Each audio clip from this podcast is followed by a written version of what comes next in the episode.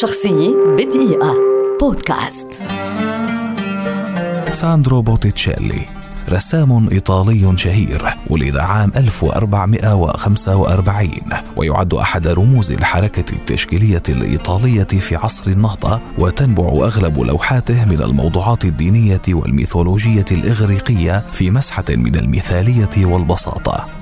بدأ حياته صبيا في حانوت صائغ بفلورنسا وفتن بفن التصوير في صغره فألحقه والده بمرسم فيليبو ليبي وظلت تأثيرات ليبي ملازمة لساندرو الذي تتلمذ عليه طوال حياته الفنية.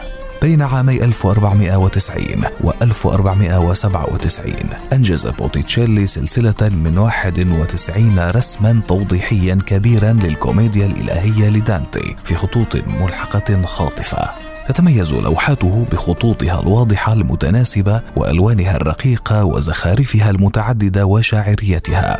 ولم يشارك بوتيتشيلي زملائه الفلورنسيين في اهتمامهم بالعلوم والطبيعة إذ إنه لم يحاول أن يصور المناظر ذات الأبعاد وفقا لقوانين المنظور أو يصور جسم الإنسان وفقا لقوانين علم التشريح.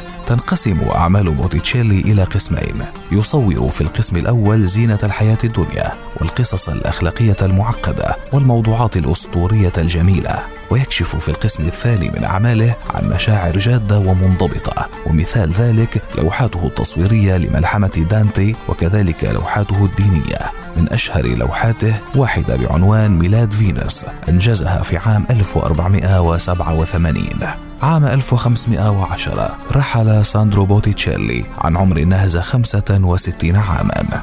شخصية بدقيقة. بودكاست.